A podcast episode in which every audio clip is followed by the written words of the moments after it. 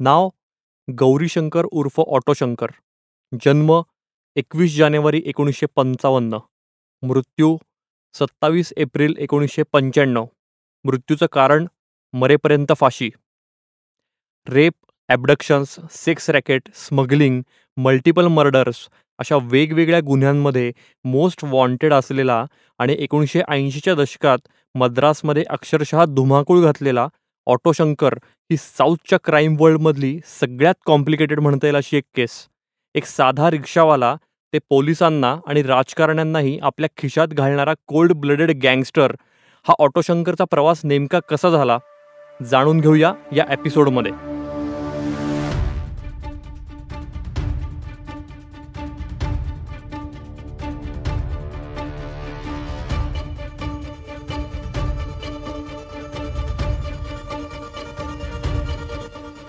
Hello friends Marathi crime कथा या माझ्या पॉडकास्टमध्ये मी तुमचा होस्ट निरंजन मेढेकर तुमचं अगदी मनापासून स्वागत करतो.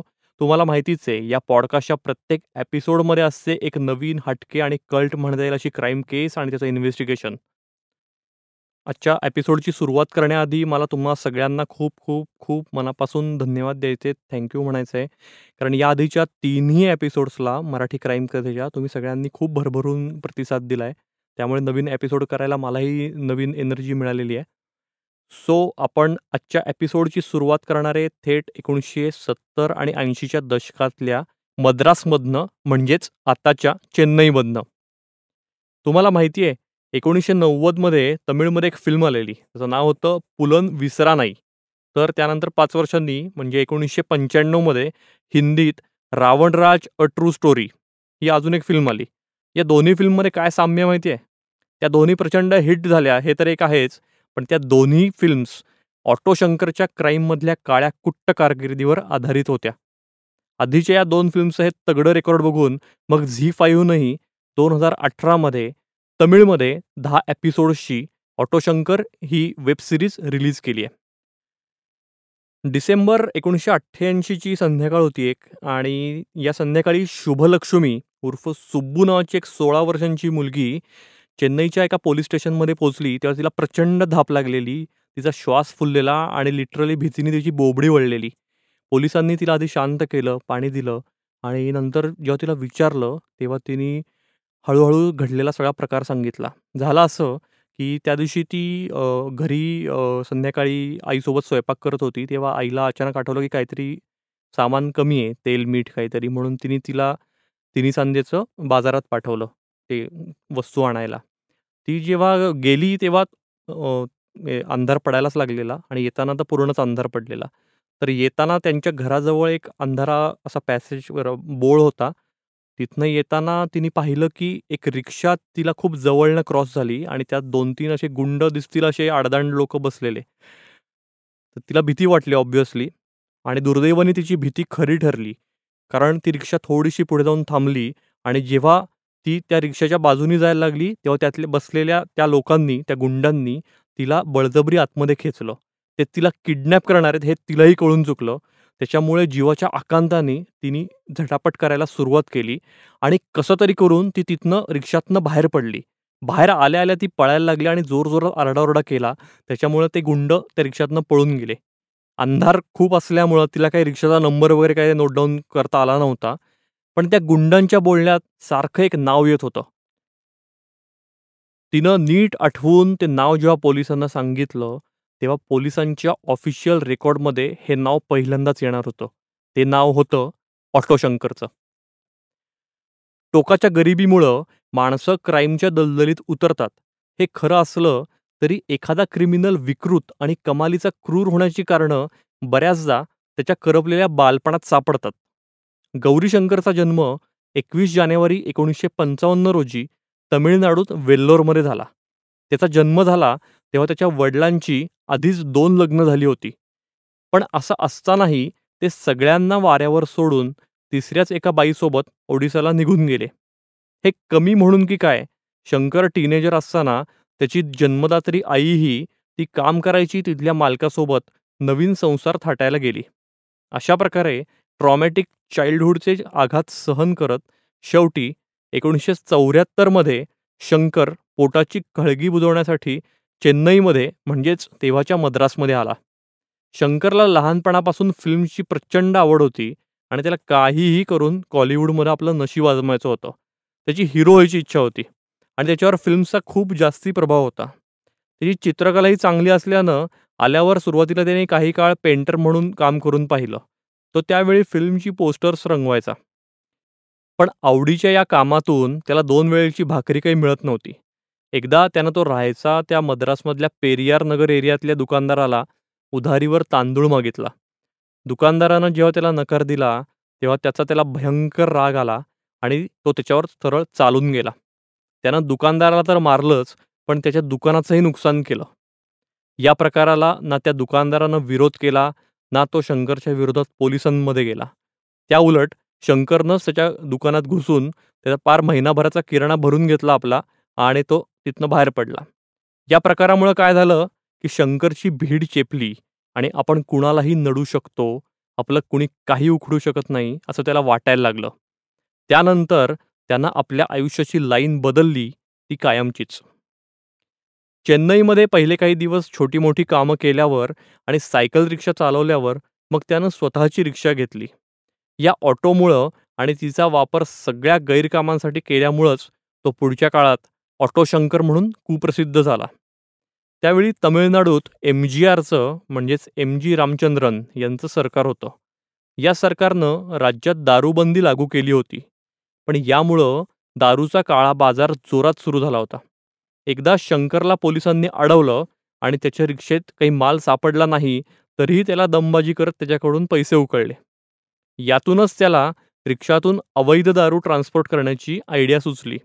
ऑटोतून कोणी दारू नेईल अशी शंका तेव्हा पोलिसांनाही येत नसल्यानं किंवा पुढच्या काळात पोलिसांना रितसर मॅनेज केल्यानं शंकरचा या धंद्यात चांगलाच जम बसला. पण शंकरला एवढ्यावरच थांबायचं नव्हतं. टुरिस्ट स्पॉट म्हणून प्रसिद्ध असलेल्या चेन्नईजवळच्या महाबलीपुरममध्ये त्या काळी सेक्स रॅकेट खूप जोरात सुरू होतं सेक्स ट्रेड खूप जोरात सुरू होता. शंकरच्या रिक्षातूनही अनेकदा सेक्स वर्कर्स प्रवास करायच्या. यातूनच शंकर स्वतः या नवीन धंद्यात उतरला. दारूच्या धंद्यापेक्षा यात रिस्कही कमी होती. त्याचा धाकटा भाऊ मोहन मेहणा एल्डिन आणि बाकी साथीदार म्हणजेच शिवाजी जयवेलू राजारामन रवी पलानी आणि परमसिवम यांच्या जोरावर तो पेरियार नगर आणि तिरुवनमयूर एरियाचा मोठा दादा बनला. रिक्षातून सेक्स वर्कर्सशी ने आण करण्याचं काम सोडून मग त्यानं स्वतः पेरियार नगर आणि एलबी रोडवर लॉज सुरू करत स्वतःचे रीतसर कुंटणखाने सुरू केले. म्हणजे इथपर्यंत ऐकल्यावर तर आपण खरंच वाटतं असं की कुठल्या तरी फिल्मचीच गोष्ट आहे. म्हणजे एक रिक्षावाला थेट भाईगिरीत दादागिरीत उतरतो वेश्या व्यवसाय सुरू करतो स्वतःची गँग बनवतो आणि या कशालाही पोलीस किंवा त्यावेळेचं जी काही लॉ अँड ऑर्डर आहे ते काही आक्षेप घेत नाहीत. हे सगळंच खूप शॉकिंग आहे. पण यामागे एक कारण असंही आहे असं म्हणतात की त्यावेळेचं चेन्नई मद्रास हे खूप छोटं होतं. म्हणजे महाराष्ट्रातली जशी शहरं आहेत ते त्या काळची तसंच तेही तेव्हा खूप छोटं होतं आणि हा जो कुठला परिसर आहे तर तो तसा आउटस्कर्टमध्ये होता. त्यामुळे ते सिटी पोलीसच्या लिमिटमध्ये येत नव्हतं. तर या सगळ्या गोष्टी कुठेतरी ऑटोशंकरच्या पथ्यावर पडल्या. वेश्या व्यवसायासाठी आहेत त्या जागा कमी पडायला लागल्यावर मग त्यानं स्वतःच्या मालकीचं एक मोठं वेश्यालय उघडायचं ठरवलं. पेरियार नगरमधल्या सरकारी मालकीची एक पडीक जमीन मग त्यानं आपल्या भावाच्या नावे दहा हजार रुपयांना विकत घेतली. आधी शेड आणि नंतर पक्क बांधकाम करत त्यानं तिथं राजरोसपणं कुंटणखाना सुरू केला. इथं डांबून ठेवलेल्या आणि त्याच्या अत्याचारातून वाचलेल्या बऱ्याच मुलींची साक्ष नंतर त्याच्या विरोधात महत्त्वाची ठरली. हाईट म्हणजे ऑटोशंकरनं या कुंटणखान्याची मोठ्या थाटात वास्तुशांती केली आणि या समारंभाला पोलीस दलातले काही वरिष्ठ उपस्थित होते. इतकंच नाही तर त्याच्या या लॉजमध्ये स्थानिक राजकारणी पोलीस आणि फारसे प्रसिद्ध नसलेले कॉलिवूडमधले त्यावेळचे हिरो पण त्यांचं नियमित येणं जाणं सुरू होतं. यानंतर मात्र शंकरनं जे काही केलं ना त्यानं मात्र सगळं चेन्नई हादरून गेलं. एकोणीसशे ऐंशीच्या उत्तरार्धात चेन्नईमध्ये बीचजवळच्या छोट्या छोट्या गावातून पंधरा ते तीस वयोगटातल्या मुली एकाएकी बेपत्ता व्हायला लागल्या.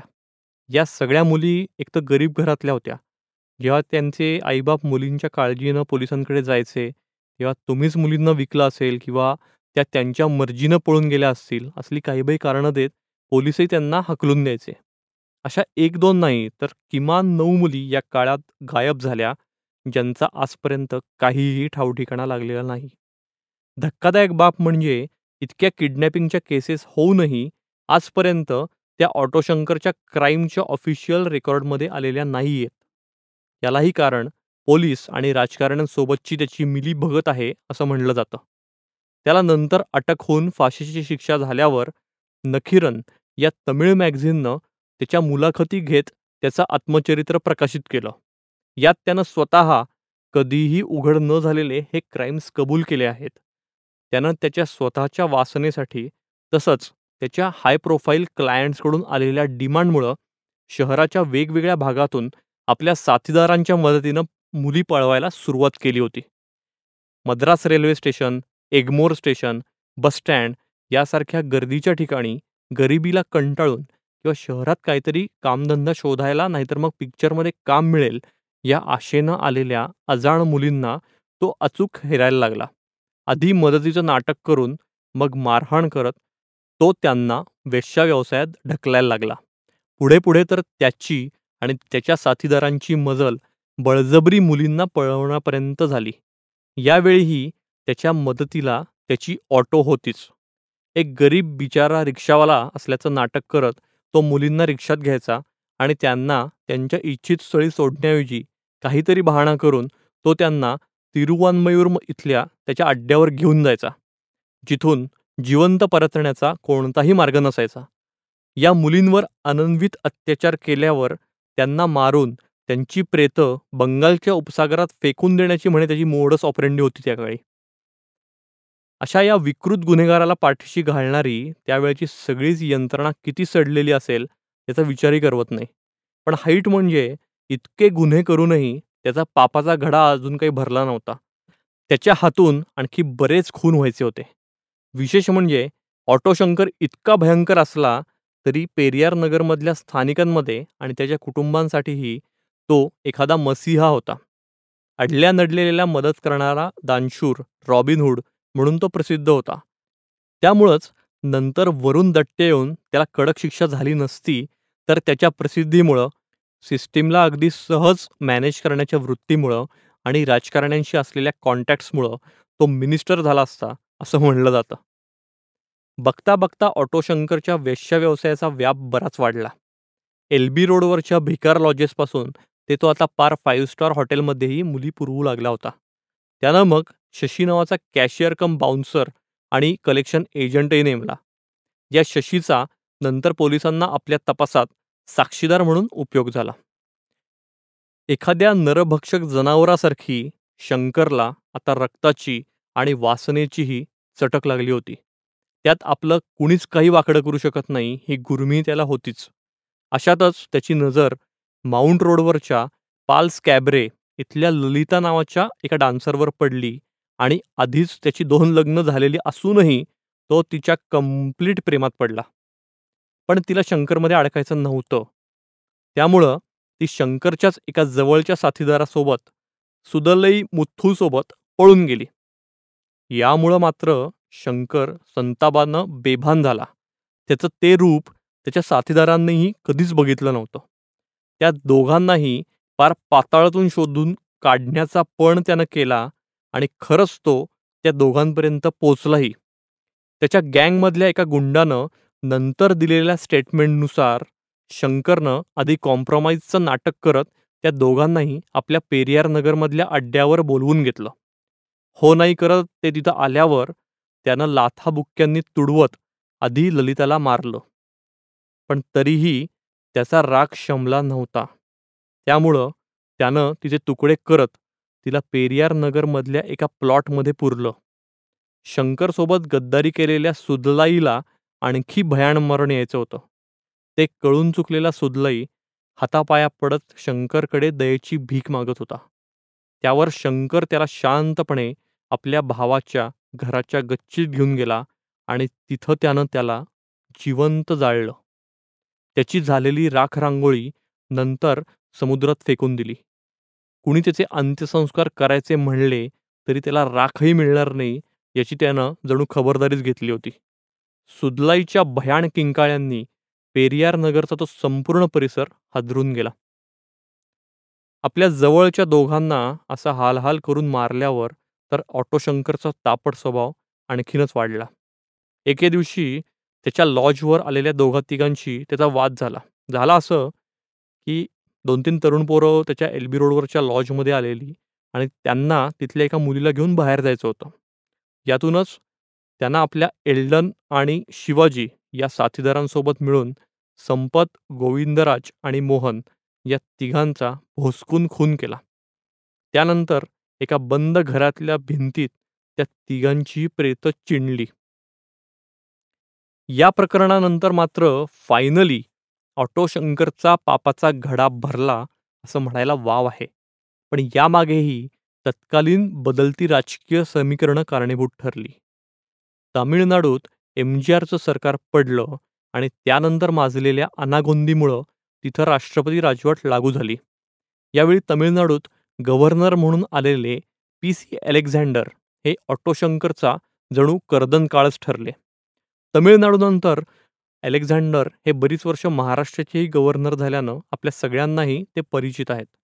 अलेक्झांडर हे गव्हर्नर होण्यापूर्वी आय एस अधिकारी होते आणि त्यांची प्रशासनावर चांगलीच पकड होती. इंदिरा गांधी पंतप्रधान असताना त्यांच्याकडं प्रिन्सिपल सेक्रेटरी ही पॉवरफुल पोझिशन होती. त्यामुळं अलेक्झांडर यांनी जेव्हा गव्हर्नर पदाची सूत्र हाती घेतली आणि त्यांच्या कानावर जेव्हा चेन्नईमध्ये राजरोसपणे सुरू असलेले गुन्हे गेले तेव्हा त्यांनी पोलिसांना कुणाचाही मुलाहिजा न ठेवता स्ट्रिक्ट ॲक्शन घेण्याचे आदेश दिले. नेमका हा विषय त्यांच्यापर्यंत कसा गेला याबद्दलही मतमतांतर आहेत. काही रिपोर्टच्या मते शंकरनं वादावादीतून ज्या तिघांचे मुडदे पाडले होते त्यापैकी कुणाच्या तरी आईबापांनी थेट राज्यपालांचे दरवाजे ठोठावले. तर काही बातम्यांच्या मते ऑटो शंकरनं किडनॅप केलेल्या मुलींचे पालक एकत्रितपणे अलेक्झांडर यांच्याकडे गेले. कारण कोणतंही असो गव्हर्नरांनी या सगळ्या मिसिंग कंप्लेंटची गंभीर दखल घेत तेव्हाचे तमिळनाडूचे D G P Jafar Ali यांना कारवाईचे निर्देश दिले. त्यामुळं इतके दिवस ढिम्म असलेली पोलीस यंत्रणा खडबडून जागी झाली. या पोलीस तपासात आरी या कॉन्स्टेबलनी खूप महत्त्वाची भूमिका बजावली. आरी हा शंकरच्याच एरियातला होता आणि त्याला त्या एरियाची आणि शंकरच्या सगळ्या धंद्यांचीही खडानखडा माहिती होती. असं म्हणतात की शंकरला स्वतःबद्दल जेवढं माहिती नसेल तितकं आरीला शंकरबद्दल माहिती होतं. इथं आपण एक गोष्ट समजून घेतली पाहिजे की कुठल्याही फिल्ममध्ये एस्पेशली बॉलिवूडच्या कॉन्स्टेबलचं जे काही कॅरेक्टर असतं ना ते खूप असं कॅरिकेचरसारखं केलेलं असतं. तर प्रत्यक्षात असं नसतं. उलट कॉन्स्टेबल जे असतात त्यांचं लेगवर खूप मस्त असतं उत्तम असतं आणि त्यांचे इन्फॉर्मरचं नेटवर्क खूप स्ट्रॉंग असतं. तर आरीच्या मदतीनं पोलिसांनी आधी शंकरच्या साथीदाराला अटक केली. थर्ड डिग्री लावल्यावर शंकरसोबत केलेले सगळे खून आणि त्या सगळ्या बॉड्या त्यांनी कुठे कुठे पुरल्या किंवा त्यांचं काय केलं हे सगळं तो मनुष्य ओकला. या तपासात ललिताची पहिल्यांदा बॉडी पोलिसांना मिळाली. ती कुठे मिळाली माहिती आहे? तर शंकरनंच बांधलेलं एक घर होतं आणि ते घर त्यानं एका विधवाबाईला रेंटवर दिलेलं. तर त्या घराच्या जमिनीत त्याला पोलिसांना ललिताची बॉडी सापडली आणि त्याच्यानंतर लगेच त्या तीन जे कोण मुलं होती ज्यां ज्यांच्या वादावादीतून त्यानं त्यांचा खून केलेला आणि भिंतीत चिंडलेल्या असं आपण म्हणलो मागे त्या बॉड्याही मिळाल्या.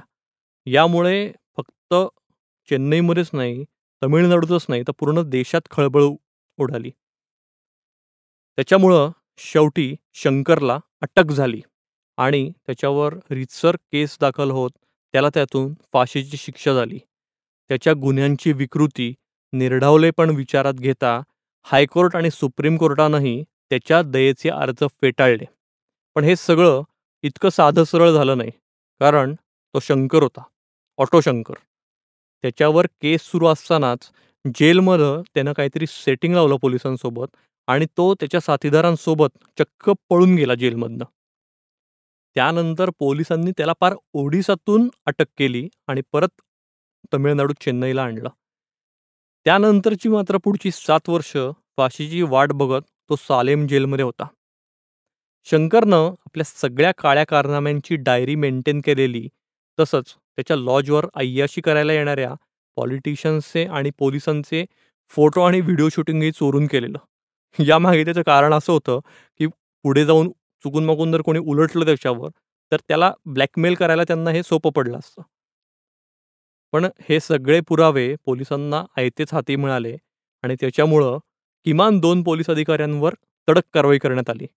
तर एस पी रँकच्या एका अधिकाऱ्याला दीर्घ रजेवर पाठवत नंतर सस्पेंड करण्यात आलं. पण यातले बहुसंख्य पुरावे मिटवण्यात आल्याचं कळतं. त्यामुळं एकाही राजकारणाला थेट अशी झळ पोचली नाही.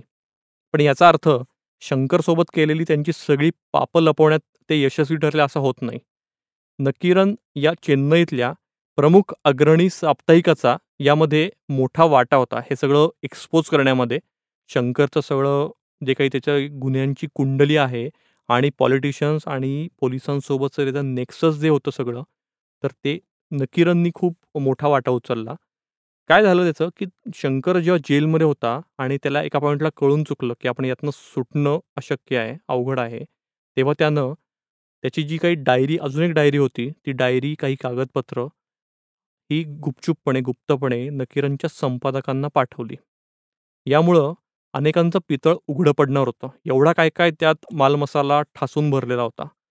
नकीरन हे तसं डेअर डेविल साप्ताहिक म्हणून ओळखलं जायचं तेव्हा त्याच्यामुळे कुठल्याही पॉलिटिकल प्रेशरशी पर्वा न करता त्यांनी थेट त्याची न्यूज सिरीज सुरू केली. तसंच ऑटो शंकरची जेलमध्ये खास मुलाखत घेण्यातही त्यांना यश आलं असं म्हटलं जातं.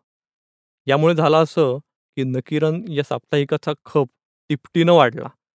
तसंच डायरी एका कैद्याची हे शंकरचं आत्मचरित्रपर पुस्तकही आपण लवकरच छापणार असल्याचं जाहीर करत नकीरननं एकच खळबळ उडवून दिली. त्यामुळं संतापलेल्या आणि धास्तावलेल्या ए आय डी एम केच्या नेत्यांनी जयललिता यांच्या आदेशावरून सेशन्स कोर्टात संपादकांविरोधात गुन्हा दाखल केला. जयललिता यांनी डूक धरल्यानं या काळात नकीरन विरोधात तब्बल दोनशे अकरा केसेस फाईल करण्यात आल्या. एकोणीसशे अठ्ठ्याऐंशी एकोणनव्वदमध्ये असंख्य तरुण मुलींचं किडनॅपिंग रेप आणि सेक्शुअल ॲब्यूजच्या खऱ्या खुऱ्या कहाण्या जनतेसमोर येणं तमिळनाडू सरकारला अजिबात परवडणारं नव्हतं. त्यामुळंच शंकरच्या डायरीवर आधारित पुस्तकाच्या प्रकाशनावर बंदी घालण्यासाठी वारंवार विघ्न आणण्यात येत होती. नकीरनच्या संपादकांनी या पुस्तकावर बंदी आणली जाऊ नये म्हणून सेशन्स कोर्ट आणि हायकोर्टात त्यांच्या विरोधात निकाल लागूनही थेट सुप्रीम कोर्टापर्यंत आपली बाजू लढवली. या सगळ्याचा त्यांना शेवटी त्यांच्या बाजूनं निकाल लागण्यात याची परिणती झाली आणि शेवटी सात ऑक्टोबर एकोणीसशे चौऱ्याण्णव रोजी सुप्रीम कोर्टानं नकीरनच्या संपर्कांच्या बाजूनं निकाल देत पुस्तकाच्या प्रकाशनाला गो आहेड दिला. साधारण तीनशे पानांचं हे पुस्तक त्यांनी रेडीज करून ठेवलेलं. त्याच्यामुळे सुप्रीम कोर्टाचा ग्रीन सिग्नल आल्यावर त्यांनी लगेच ते प्रकाशित केलं आणि ते प्रचंड बेस्ट सेलर ठरलं.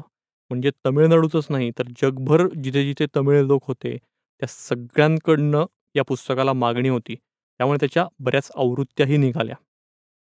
दुसरीकडं ऑटोशंकर हा फाशीची वाट बघत सालेम जेलमध्ये होता.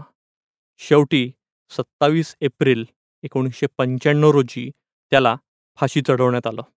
पण असं म्हणतात की शेवटच्या श्वासापर्यंत शंकरला अशी आशा वाटत होती की कुणीतरी पॉलिटिशियन काहीतरी जुगाड करेल काहीतरी सेटिंग करेल आणि त्याला जेलमधून सोडवेल. मित्रांनो मराठी क्राईम कथेचा हा ऑटोशंकरचा एपिसोड तुम्हाला कसा वाटला? मला प्लीज कळवा. तुम्ही तुमचा फीडबॅक मला तुम्ही ज्या कोणत्या ॲपवर हा पॉडकास्ट ऐकतायत त्याच्यावर कमेंटद्वारे कळवू शकता. किंवा माझ्या इंस्टाग्राम अकाउंटवरही तुम्ही मला कनेक्ट होऊ शकता. माझ्या इंस्टाग्राम अकाउंटचा ॲड्रेस आहे Niranjan underscore self made yes पुढच्या एपिसोडमध्ये भेटूया अशाच एखाद्या इंटरेस्टिंग खतरनाक केससोबत तोपर्यंत टाटा.